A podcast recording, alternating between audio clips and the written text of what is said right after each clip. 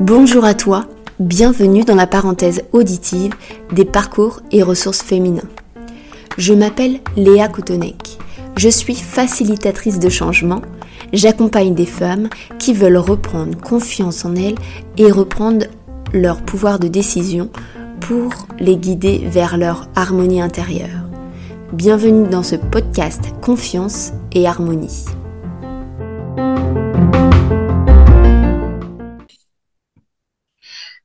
Bonjour, bienvenue dans ce nouvel épisode euh, de, Confiance et, Harmonie, donc le podcast des ressources, euh, euh, des parcours au féminin. Donc aujourd'hui, j'ai le plaisir d'accueillir Céline Bresson. Donc, comme à l'habitude, bah, je te laisse te présenter ou dire ce que tu as envie là maintenant. Et puis, bah, on va enchaîner en fait sur parce qu'on a échangé un tout petit peu avant euh, sur, euh, sur le sujet. Et là, on s'est dit, ben, on aborde peut-être quelque chose qui va être euh, très intéressant. Donc, on a enchaîné tout de suite sur, l'épisode. Et donc, je te laisse, Céline, peut-être te présenter ou, dire ce que tu as envie. Eh ben, bonjour à tout, tout le monde, bonjour à toutes, bonjour à Léa, bonjour à toi. Merci de m'accueillir dans ce podcast. Je suis ravie. C'est la première fois que je fais ça. Moi, je fais aussi des podcasts de mon côté. J'ai déjà invité, non, je n'ai pas encore invité des gens à venir sur mon podcast, mais ça se prépare.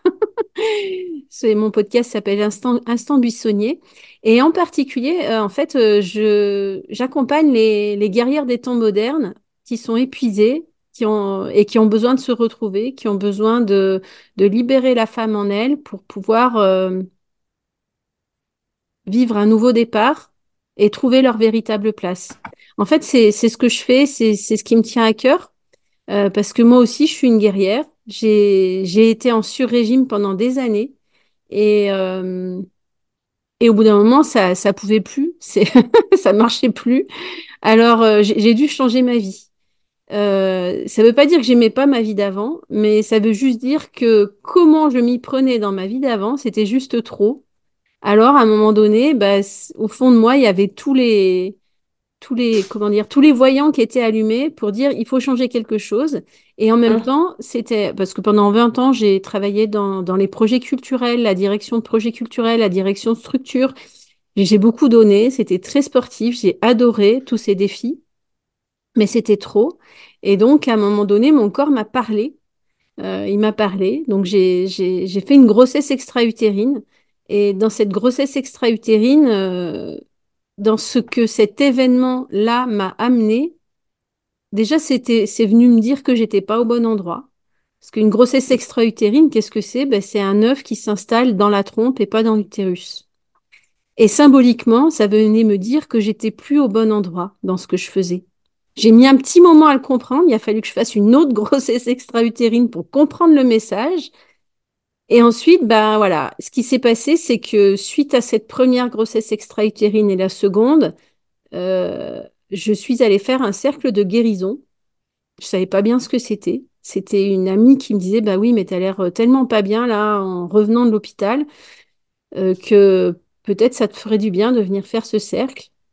Et donc, parce qu'en revenant de l'hôpital, en fait, j'ai complètement dévissé quand j'ai compris que j'avais failli mourir, qu'on pouvait en mourir d'une grossesse extra-utérine, qu'il y avait des femmes qui en mouraient. Et moi, jusqu'à finalement quelques, un an avant seulement, moi, je me croyais, euh, j'étais une guerrière, je me croyais invincible. je me croyais totalement invincible. Je croyais même pas que j'étais mortelle, quoi. Et ça, je l'ai compris quand mon père est mort, euh, ben, un an avant. Là, j'ai compris que j'étais la prochaine sur la liste et que moi-même étant devenue, euh, j'étais jeune maman, et ben que j'étais peut-être celle qui partirait avant mon fils. Donc là, à ce moment-là, j'ai compris que j'étais mortelle, alors qu'avant, j'étais vraiment invincible et immortelle. Et dès qu'il y avait un souci, un problème, ben, il n'y avait pas de problème. En fait, s'il y avait un mur, il n'y avait pas de mur. trouver une solution. J'allais le traverser le mur. Euh, peu importe le prix que ça me coûterait. D'accord. Euh, j'étais à fond, j'étais passionnée par ce que je faisais. Mais euh, j'étais dans un état d'esprit tellement conquérant que je me respectais pas, que je n'écoutais pas mes besoins, que j'allais jusqu'au bout du bout du qu'on puisse imaginer. Alors par chance, je n'ai jamais fait de burn-out. Je m'en suis toujours approchée euh, de très près, mais je n'en ai jamais fait. Et donc, euh, très, très, très jeune déjà, avant même d'arriver jusqu'à cette grossesse extra-utérine, j'arrêtais pas de dire que j'étais en train de me désintoxiquer du travail. Parce qu'en fait, j'étais une tordue du travail. Hum, alors, moi, ça résonne fortement euh, dans mon parcours, ce que tu dis, Euh, parce que bah, il y a quelques semaines, euh, effectivement, j'étais dans cet état-là, en fait, à, me dire que, enfin, cette croyance, et j'ai vraiment vécu un shift, et on m'a dit, mais euh, attention, parce que, alors, comment dire, je le sentais, moi, dans, dans la fatigue, euh, dans, euh, ouais, vraiment dans la fatigue que le corps manifestait, en fait, que bah, là, j'arrivais à une, à une limite. Et quand tu dis, et j'étais dans cette croyance que, tu vois, il fallait que j'aille au bout de mes objectifs, quitte à être épuisée, mais qu'il fallait vraiment que j'aille, que l'objectif, c'était d'aller au bout de mes objectifs avant de me reposer. Hmm, ouais. Et, euh, et on m'a dit, non, là, tu vas, tu vas dans le mur, enfin, dans le sens où tu, c'est pas, c'est pas la bonne façon de fonctionner. Et euh, j'étais un peu dans le, tu vois, dans la résistance de me dire, bah, d'accord, je comprends le message, mais le, alors le mental comprend, mais le corps, enfin, en fait, euh, c'est comme si on, on me disait, mais que je ne comprenais pas. Tu vois, je n'arrivais pas à intégrer, euh, ouais, que le mental ne voulait pas comprendre. Donc, c'était une sorte de Ouais. déni. Mhm. Et il a fallu quelques jours, ouais, quelques jours pour que ça se digère, on va dire, dans le corps et que petit à petit, une autre façon de fonctionner, une autre façon de faire apparaisse. Mais sur le coup, si tu veux, j'étais d'accord de, de me dire, bon, il faut trouver une autre manière de faire. Mais le comment, je ne savais pas. Et il m'a Hmm, fallu la décantation de plusieurs euh, jours, de plusieurs étapes euh, bah, d'acceptation pour voir le autrement. Ouais. Et, Alors, euh, et, et ça, le, le fait que tu dises aussi le presque, qu'on approche un peu le burn-out, on n'y est pas, c'est intéressant, bah, c'est là, je pense que c'est parce qu'on écoute notre corps et on arrive à prendre de la distance. Mais euh, moi, je l'ai vu là, mais je le vois aussi dans une, situation euh, qui est euh, tout à fait dans un autre contexte et, et personnel. C'est-à-dire quand le corps se manifeste et se dit stop, on peut continuer, mais à nos risques et périls réels. Bon, bah là, toi, tu parles effectivement d'une d'une grossesse utérine et puis avec toute la symbolique, je pense, par rapport au, à la- euh, au décès de ton papa, où effectivement, on- bah, quand, quand nos parents ne sont plus là, on, on est ceux qui suivent. hmm. Et, et, et j'allais dire, euh, oui, on n'est pas, le corps a ses limites, quoi. Et Bah, disons vraiment. que le, le, le burn-out, c'est un phénomène. La grossesse extra-utérine, moi, ce que c'est venu me dire quand même, c'est que au moment où j'ai fait cette grossesse extra-utérine, et ben en fait, c'est comme si, alors ça venait me dire que j'étais plus au bon endroit, qu'il fallait changer quelque chose, mais ça je le savais déjà depuis un petit moment. J'avais déjà commencé à, à changer des choses dans ma vie, mais à pas changer le fonctionnement. J'avais bougé des pions, mais j'avais pas changé le fonctionnement interne. Donc ça se Hein. représentait pareil. Donc j'avais changé de travail. Je m'étais dit, si je change de travail, à cette époque-là, j'étais à fond sur mon activité que je développais depuis dix ans. Euh, j'avais un employé. euh, bref, c'était, j'étais, j'étais une, j'avais créé une activité de toute pièce en sortant de mes études. Et j'y étais allée de bon cœur en disant, ouais, j'ai peur, mais j'y vais quand même. Et quand j'ai changé de travail, eh ben, cette grossesse extra-utérine, elle est d'une part venue me dire que j'étais pas au bon endroit, mais ensuite, donc j'étais plus en train de porter mon activité, donc j'étais censée être plus cool, mais en fait, j'étais pas plus cool du tout. J'étais toujours à fond. Et elle venait me dire surtout que quand c'est trop et que dans ce nouveau travail, j'avais l'impression que j'allais mourir, parce que j'étais pas bien du tout, j'étais en collectivité, j'étais allée me mettre en collectivité en pensant que j'allais me reposer, mais en fait, je me reposais pas du tout et c'était pas du tout rassurant pour moi, la collectivité. Euh, donc, du coup, eh ben, j'avais créé de la vie en moi pour, pour comprendre qu'en fait, là où j'étais, j'étais en train de mourir, j'étais pas bien, quoi. Donc, tout ça pour dire quoi? Pour dire que je trouve que tu te soignes plutôt bien. Tu as mis quelques jours à comprendre le message. Moi, il m'a fallu des années. Et je rencontre encore plein de guerrières qui, quand on leur dit d'arrêter, eh ben en fait, c'est comme si elles avaient envie de nous mettre leur poing dans, notre gueule pour dire j'arrêterai pas moi. Parce que moi, je suis une guerrière. Parce que moi, je vais tout gagner. ouais, mais parce que, en fait, tu vois, pour moi, ça, c'est. Après, ça dépend peut-être de, de, de la génération dans laquelle on est. Oui. Mais c'est-à-dire que en tant que femme, je pense, on, il a fallu se battre pour exister à la hauteur des hommes, tu vois. Là, c'est ça qui me vient. Et que là, on est dans des, en ce moment, on est dans une déconstruction totale de, d'être dans le même fonctionnement que, que, l'homme, enfin, on va dire, dans le, dans le masculin. Euh, et alors, c'est marrant. Et, en, et je dirais même encore que les hommes eux-mêmes se déconstruisent pour se reconstruire. Mais, mais, que vraiment, on, on est, euh, et peut-être que c'est pour ça qu'on voit aussi que beaucoup de femmes euh, alors soit se changent de métier, se, se, réorientent ou, ou qu'il y a un autre féminin, tu vois, qui, qui émerge. Et, alors, du coup, tout le travail pour moi, en ce qui me concerne, ça a été de, de lâcher, déjà, d'une part. Mm. Euh, ça a été aussi d'entendre l'appel au fond de moi, parce que quand je suis allée faire ce cercle de guérison après la première grossesse extra-utérine, eh bien, en fait, ce qui s'est passé, c'est que tout ce que j'avais retenu, tout ce que j'avais mis dans la carapace, tout ce que j'avais bien, j'avais bien mis, j'avais fait des digues autour de moi avec des sacs de sable et tout ça pour retenir tout ce qu'il y avait au fond de moi, tout ce que, parce que moi j'étais une guerrière qui avançait, je regardais pas en arrière. Et en fait, quand je suis allée faire le cercle de guérison, et en particulier quand je suis revenue, toutes les digues ont lâché. Donc tout ce que j'avais mis, j'avais bien contenu, c'est tout sorti. Et tout ce que j'avais pas voulu voir avant, c'est tout revenu dans ma face.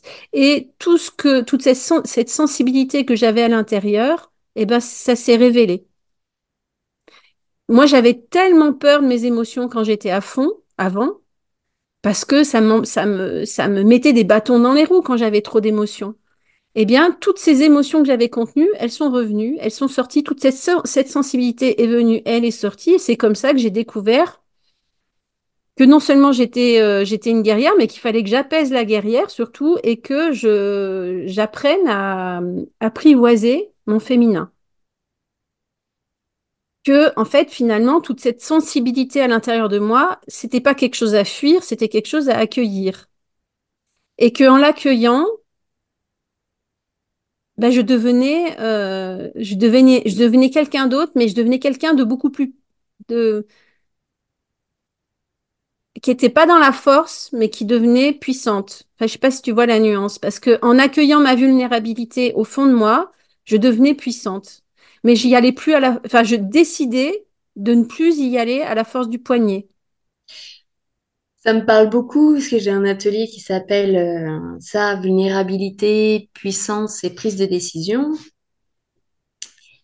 Et et si, en fait, c'est comme si euh, on lâchait le combat contre nous-mêmes. Bien sûr, ou euh, ben, c'est même plus que ça, c'est arrêter de se fuir. Oui. Arrêter d'être déconnecté de soi-même, en fait. C'est ça, arrêter d'être à contreface quand je dis.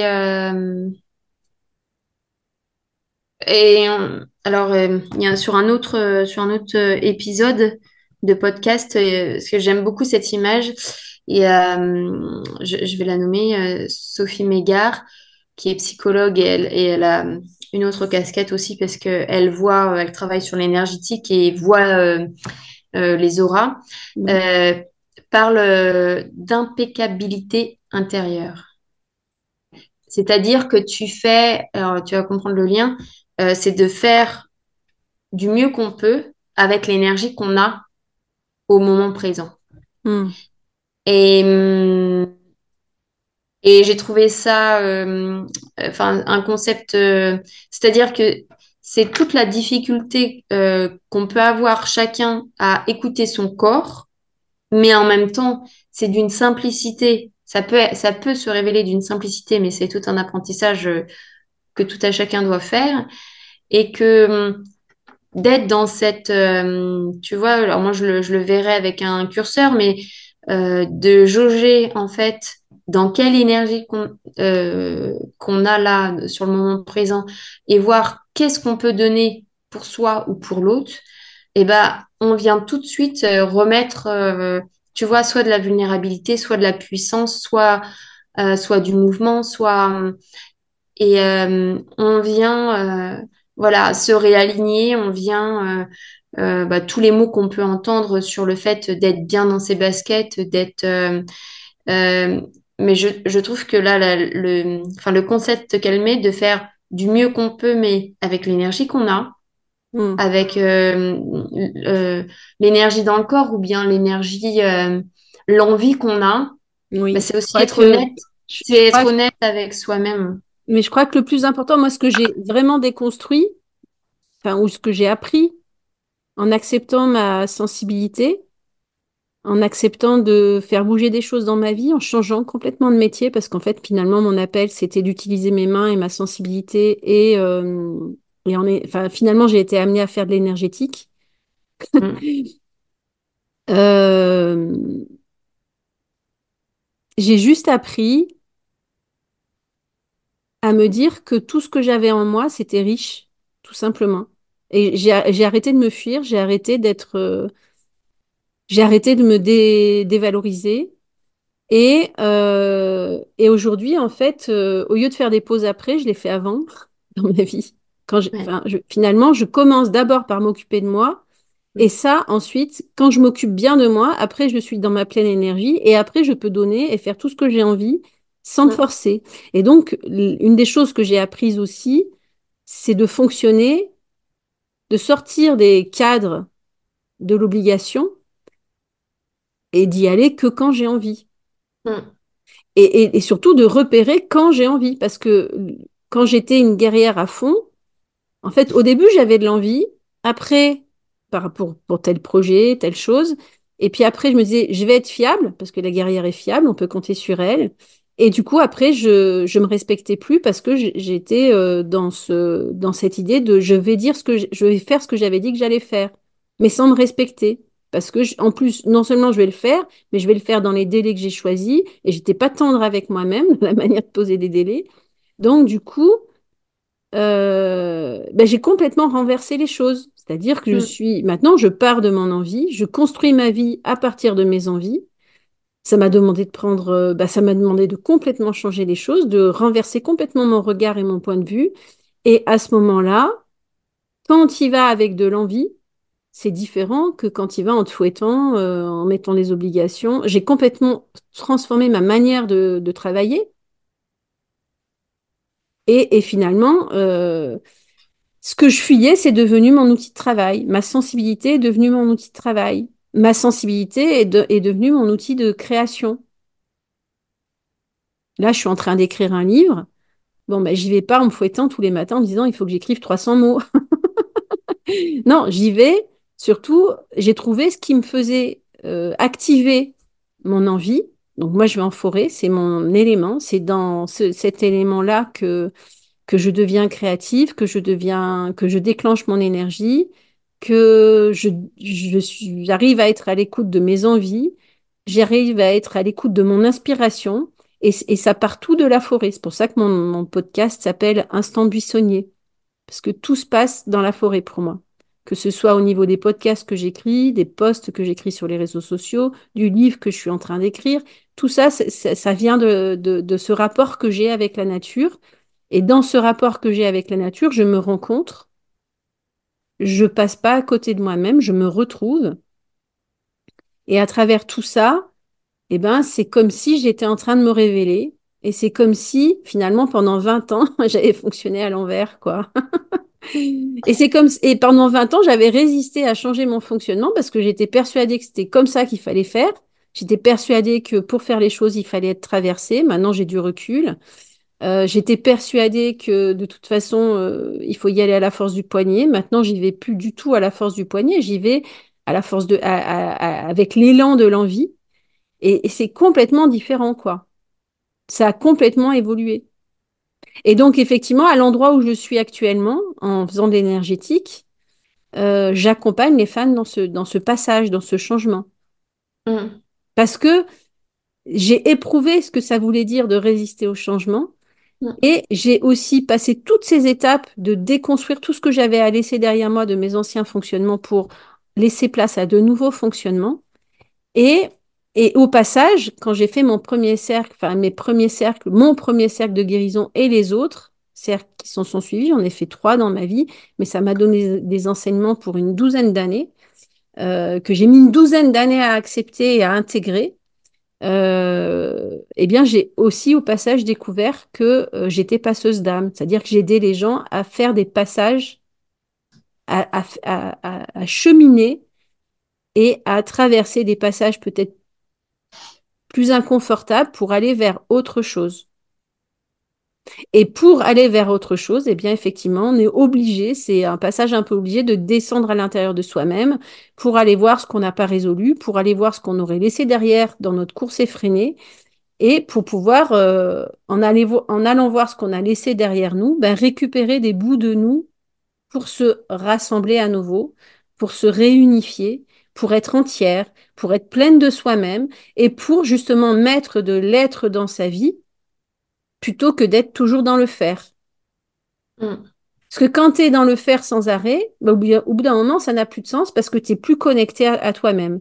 Alors qu'en récupérant, en faisant ce chemin à l'envers, d'aller récupérer les bouts que j'avais laissés derrière moi, eh bien, j'ai récupéré des bouts de moi-même, mon être s'est unifié, j'ai découvert ce que c'était que d'être sans faire.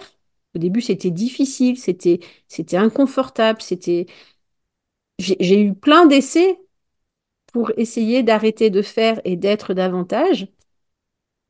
J'ai profité de ma seconde grossesse, celle qui a été jusqu'à terme, et j'ai fait un, un, un, congé parental à temps plein, alors que moi, c'était vraiment pas mon style de rien faire, mais je, je me suis mise à l'épreuve de faire ça pour voir ce que ça faisait. Et donc, effectivement, ça faisait remonter des choses. C'est facile, hein, quand on travaille, on, on, on, a de bonnes raisons de ne pas prendre le temps d'aller voir ce qu'il y a au fond de nous et qui aurait besoin d'être accueilli. Donc, bon, c'était une première épreuve. Mais bon, bref, j'ai essayé plein de choses pour. Et au bout d'un moment, je suis tombée sur moi-même. J'ai fini par m'accepter totalement.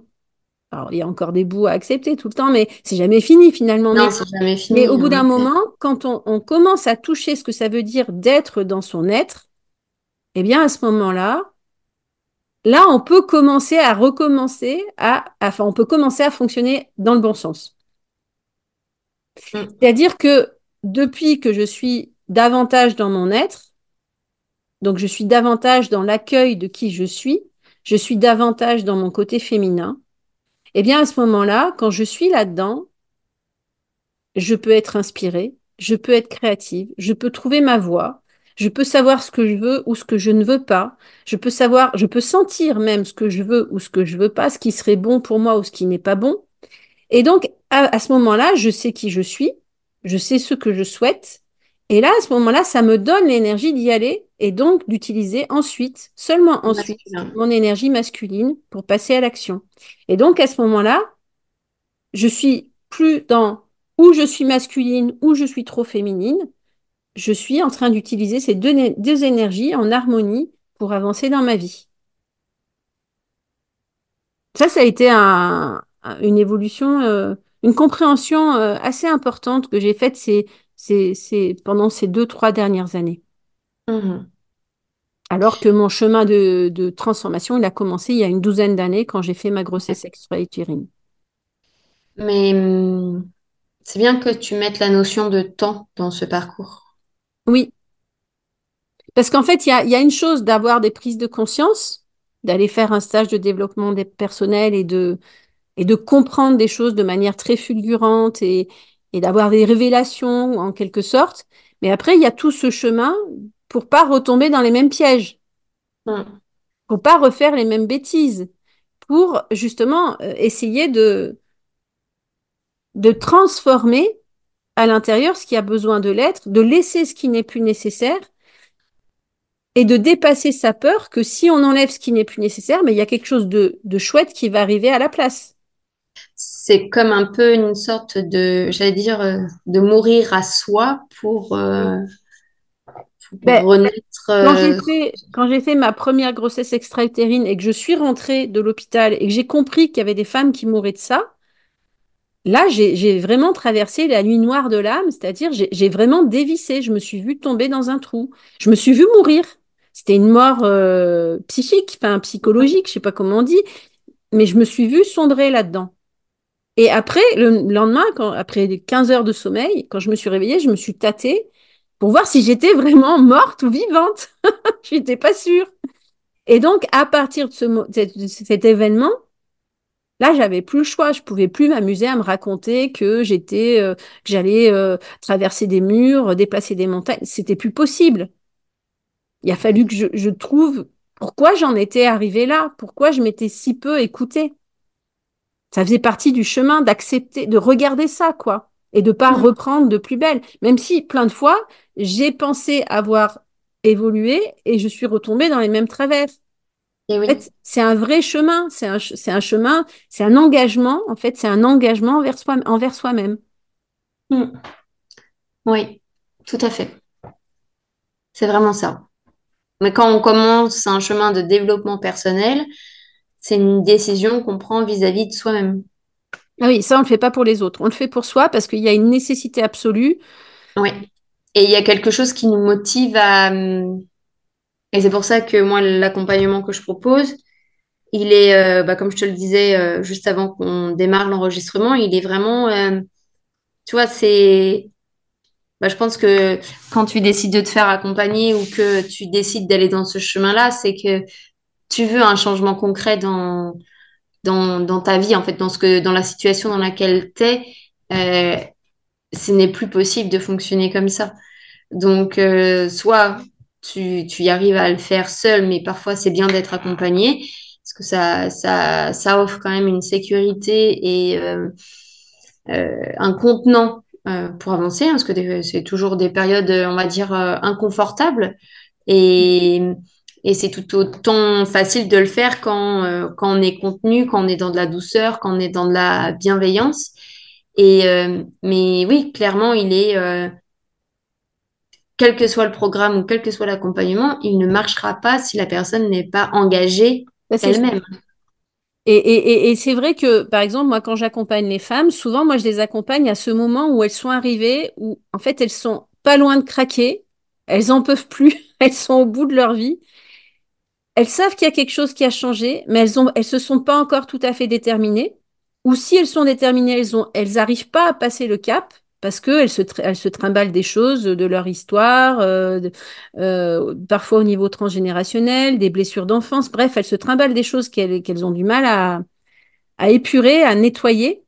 Et donc à ce moment-là, quand on, quand on va faire, euh, quand elles viennent faire une, en général, au niveau énergétique, en général, ce qui- ce qui peut provoquer le basculement, c'est trois séances. Mais là, on va nettoyer des choses qui sont très anciennes, très très anciennes, dont elles ont même peut-être pas toujours conscience, mais elles savent qu'il y a quelque chose qui doit changer. Et elles savent que bah, d'aller voir un psy, c'est bien, mais euh, mais euh, elles n'ont pas envie d'y aller pendant dix ans, une fois par semaine. euh, donc, en général, au bout d'un moment, elles, vi- elles viennent, elles cherchent d'autres choses et elles arrivent vers moi. Et souvent, ben, la première séance, c'est une révélation. C'est-à-dire que on va aller toucher le nœud, le truc là, le, le truc qui leur gratte, qui, le, qui, qui les embête, là, le gros caillou qu'elles ont dans la chaussure. Et puis, euh, créer la situation où moi, je tiens l'énergie, je les accompagne pour pouvoir descendre à l'intérieur d'elles-mêmes, trouver le truc qui les empêche d'avancer, qui les empêche de basculer vers autre chose, qui leur fait peur, parce qu'elles ont peur de- d'aller vers autre chose. Elles veulent que ça change, mais elles ont peur. Et donc, du coup, on va voir ce qui les embête. Souvent, c'est une mémoire d'une blessure de l'enfance. Souvent, c'est... euh, ça peut être plein, plein de choses différentes. Et on va creuser, enfin, on va, creuser, on va descendre dedans. Et au moment où on touche, où on voit, où on sent ce nœud-là qui a le nœud original finalement, hein, euh, et bien à ce moment-là, paf, ça se libère. Et là, à ce moment-là, ils ont des, des prises de conscience énormes qui vont, qui vont donner sens à ce qu'elles, ce vers quoi elles pourront aller mm, ensuite, ou ce vers ce, ce qu'elles veulent plus, et surtout l'invitation qui leur est faite dans la vie. Redonner une, une C'est comme redonner une sorte de trajectoire, tu vois, comme, c'est, comme si elle recevait des signes, des paroles même, parce que souvent il y a des paroles qui, viennent à la, qui viennent à la fin de la séance et que je leur transmets, et qui va les, qui, qui, qui, qui va les aider à, à voir dans quel sens elles peuvent partir ensuite. Mm. C'est, hum, bah, t'es comme un guide qui vient. Mon Dieu, oui, c'est vrai, c'est un Non, mais tu dis. Non, mais c'est vrai, non, hein, on l'a dit il y a quelques jours. Oui, mais toi, tu sais, Céline, tu es une guide. Je dis, ah ouais, c'est quoi une guide? Ah mais oui, mais c'est quelqu'un qui te tient la main à un moment donné quand on a besoin, quoi. ouais. Et c'est pas, euh, comment dire, même si à un moment donné, oui, c'est ça, c'est, euh, il n'y a pas une question de plus haute que l'autre? Non, parce que en, gr- en- en gros, quand on est entre femmes, et je sais que moi, quand j'offre une séance, quand je donne une séance, là, je vais parler beaucoup, je vais être dans ma personnalité, c'est ce que vous entendez dans ce podcast, mais quand je suis dans une séance, je suis plus du tout là-dedans, je suis dans une neutralité absolue, dans, dans, dans l'accueil, dans le silence, dans une écoute absolue, qui fait que la personne, elle peut... euh, il y a de l'espace qui se crée pour qu'émerge ce qui est nécessaire de visiter à ce moment-là dans leur vie. Et ça va se présenter sous, enfin, comment dire, souvent la personne, elle arrive avec un, un problème du, du, du moment présent, et puis souvent ça fait référence à quelque chose de plus ancien. Et on va aller voir ce plus ancien. Mm.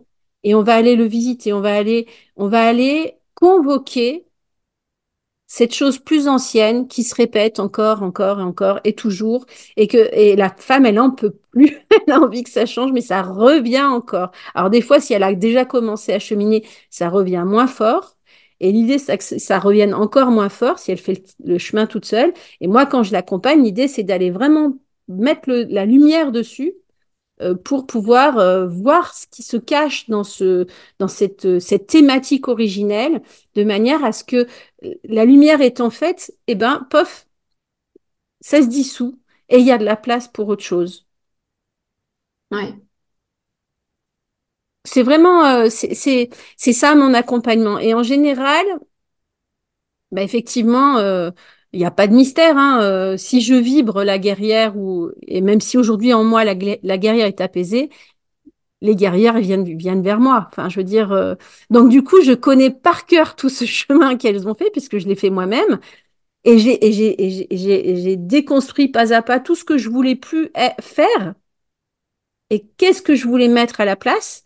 Donc, je peux les accompagner. Et c'est vrai que, bon, bah, dans ma spécialité, il y a quand même, euh, donc, il y a l'idée de, d'accompagner ces guerrières, ça c'est évident. Et puis, il y a, il y a quand même souvent le fait de, d'aller euh, déprogrammer des schémas répétitifs ou en lien Mm. avec l'enfance ou en lien avec les lignées familiales ou en lien euh, avec euh, euh, des mémoires plus anciennes qui nous viendraient, si on admet le principe des autres vies, qui nous viendraient d'autres vies et qui fait que d'une vie à l'autre, on répète encore, encore, encore le même, le même, la même histoire finalement tout le temps. Et donc, du coup, bah, l'idée, c'est d'aller déprogrammer pour laisser place à autre chose.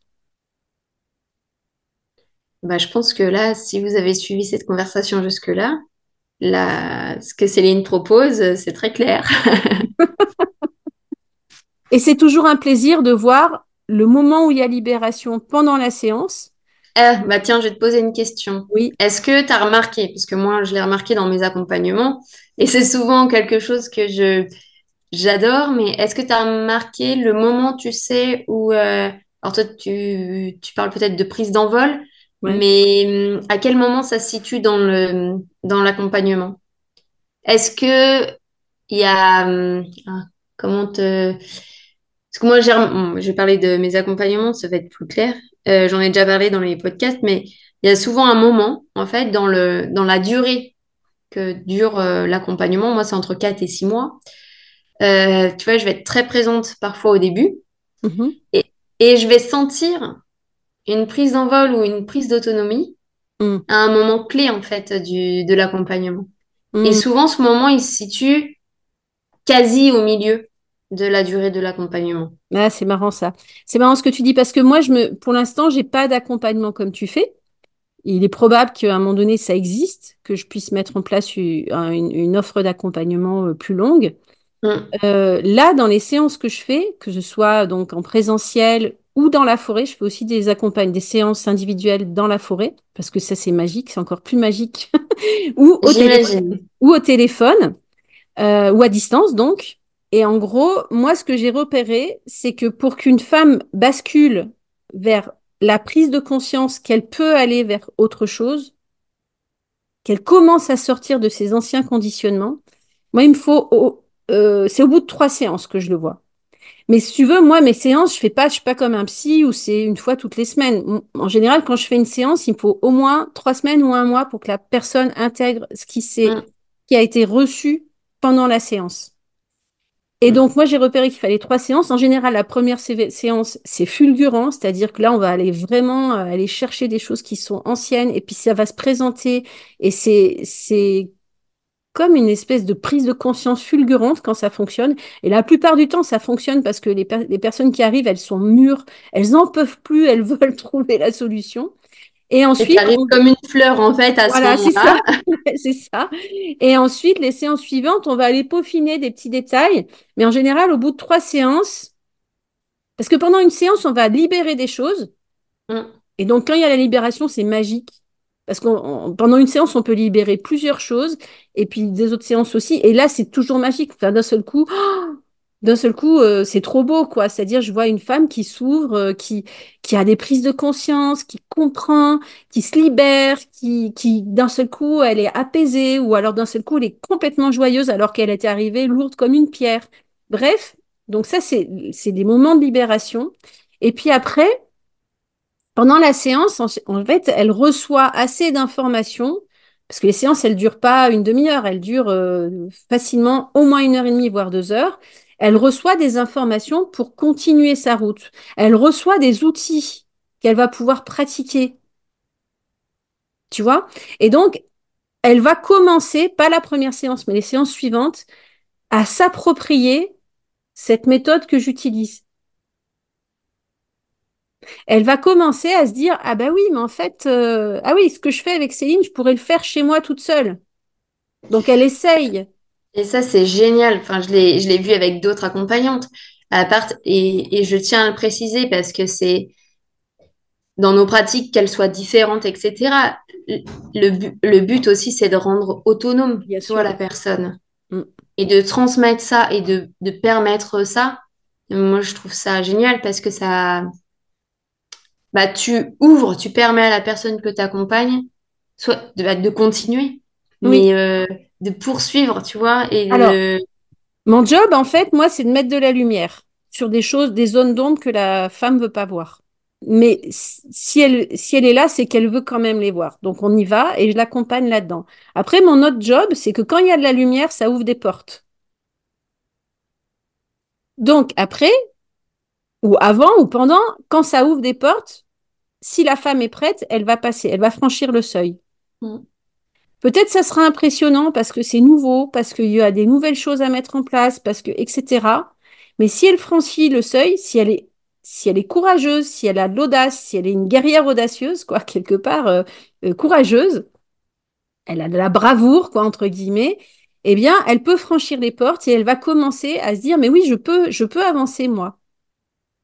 Si il arrive parfois qu'il y ait des femmes qui soient pas prêtes à franchir tout de suite les portes, parce qu'elles ont comme un, comme la peur de, elles, ont encore peur que ce qu'elles vont trouver au fond d'elles-mêmes, eh ben c'est horrible, c'est pas beau, euh, c'est pas bien, c'est le diable, c'est et donc elles ont peur.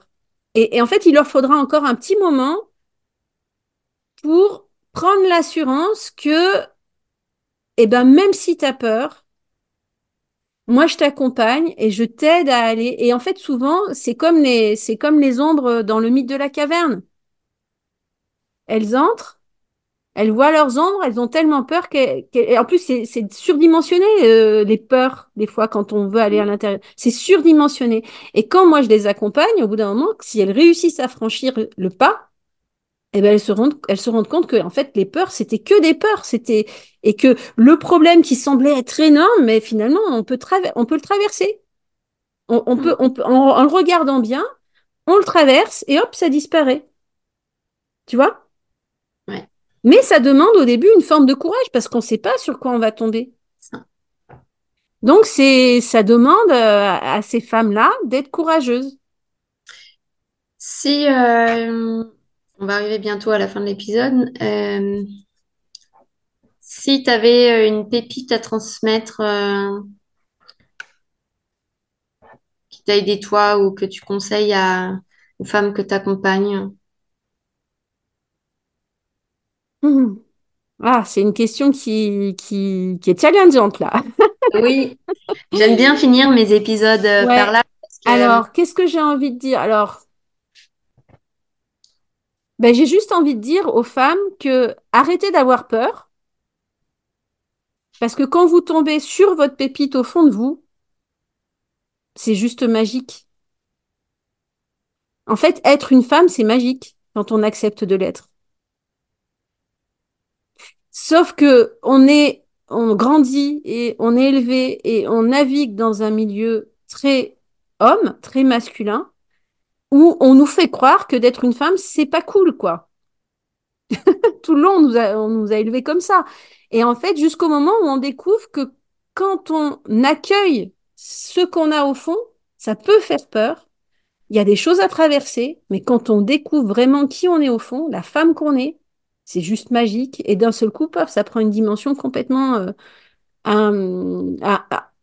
on peut regarder la vie d'une toute autre manière. Moi, j'avais pas imaginé à quel point on pouvait voir la vie d'une toute autre manière. Voilà pourquoi j'étais arc-boutée sur mes anciens fonctionnements. Et quand j'ai découvert qu'on pouvait voir autrement, et j'ai pas eu le choix d'ailleurs, c'était ça mon histoire, et ben quand j'ai découvert qu'on pouvait voir autrement, eh bien, eh ben on découvre un cadeau, quoi. C'est le cadeau, c'est l'étincelle de vie qui nous est donnée au fond à notre naissance. Et cette étincelle de vie, on a le choix de la faire, de ne pas s'en occuper, de la laisser de côté, ou de la prendre dans la main, de la regarder et de la faire grandir. Et ça, c'est notre potentiel. Je sais Ok. pas si j'ai répondu à ta question. Bah, euh, si, de que, hum, ce que j'en comprends, c'est que la peur, elle peut être effrayante, mais elle n'est pas toujours, euh, elle n'a pas toujours la taille qu'on peut euh, euh, voilà, lui donner à la base et que hum, si, il faut une preuve de courage de la traverser, Oui, mais que à partir de là, si on la laisse traverser, enfin, si on accepte de la traverser, on découvre euh, autre chose derrière et que c'est une forme de, de cadeau qu'on se fait à soi. bien sûr. Ouais, Donc ça. ça, invite à, bah, à cheminer encore en fait. Ça invite à avancer encore euh, euh, dans, dans notre évolution, dans, dans Dans notre humanité, je dirais. Ça invite Oui. à cheminer dans notre humanité. Parce que quand Mm, on accepte de faire ce chemin-là à l'intérieur de soi, eh bien, à ce moment-là, on touche à ce que ça veut dire être dans son humanité, mm, avec un grand H. mm. Merci beaucoup Céline. Euh, on est parti de, de ton parcours, mais je pense qu'il Euh, ce que tu as partagé, euh, voilà, on pourra tout à chacun, euh, chacune euh, se le faire propre et que ça, que ça fasse écho en fait à l'intérieur de nous. Donc euh, merci beaucoup. Et puis bah, on retrouvera tout, enfin vous retrouverez tous les liens de, de Céline euh, en dessous de l'épisode. Et puis bah, à bientôt j'espère. Et puis je vous retrouve euh, très vite dans un autre euh, épisode de Confiance et Harmonie. Merci beaucoup. À bientôt Céline. Merci Léa et à bientôt. C'était un plaisir de partager avec toi. Oui, partagez. Si cet épisode t'a plu, n'hésite pas à le partager autour de toi. Et si tu penses à une personne en particulier, une copine, une collègue, ou même ta sœur ou ta mère, ce sera avec grand plaisir. Pour participer à sa diffusion, tu peux aussi le noter sur les différentes plateformes. Merci et à bientôt.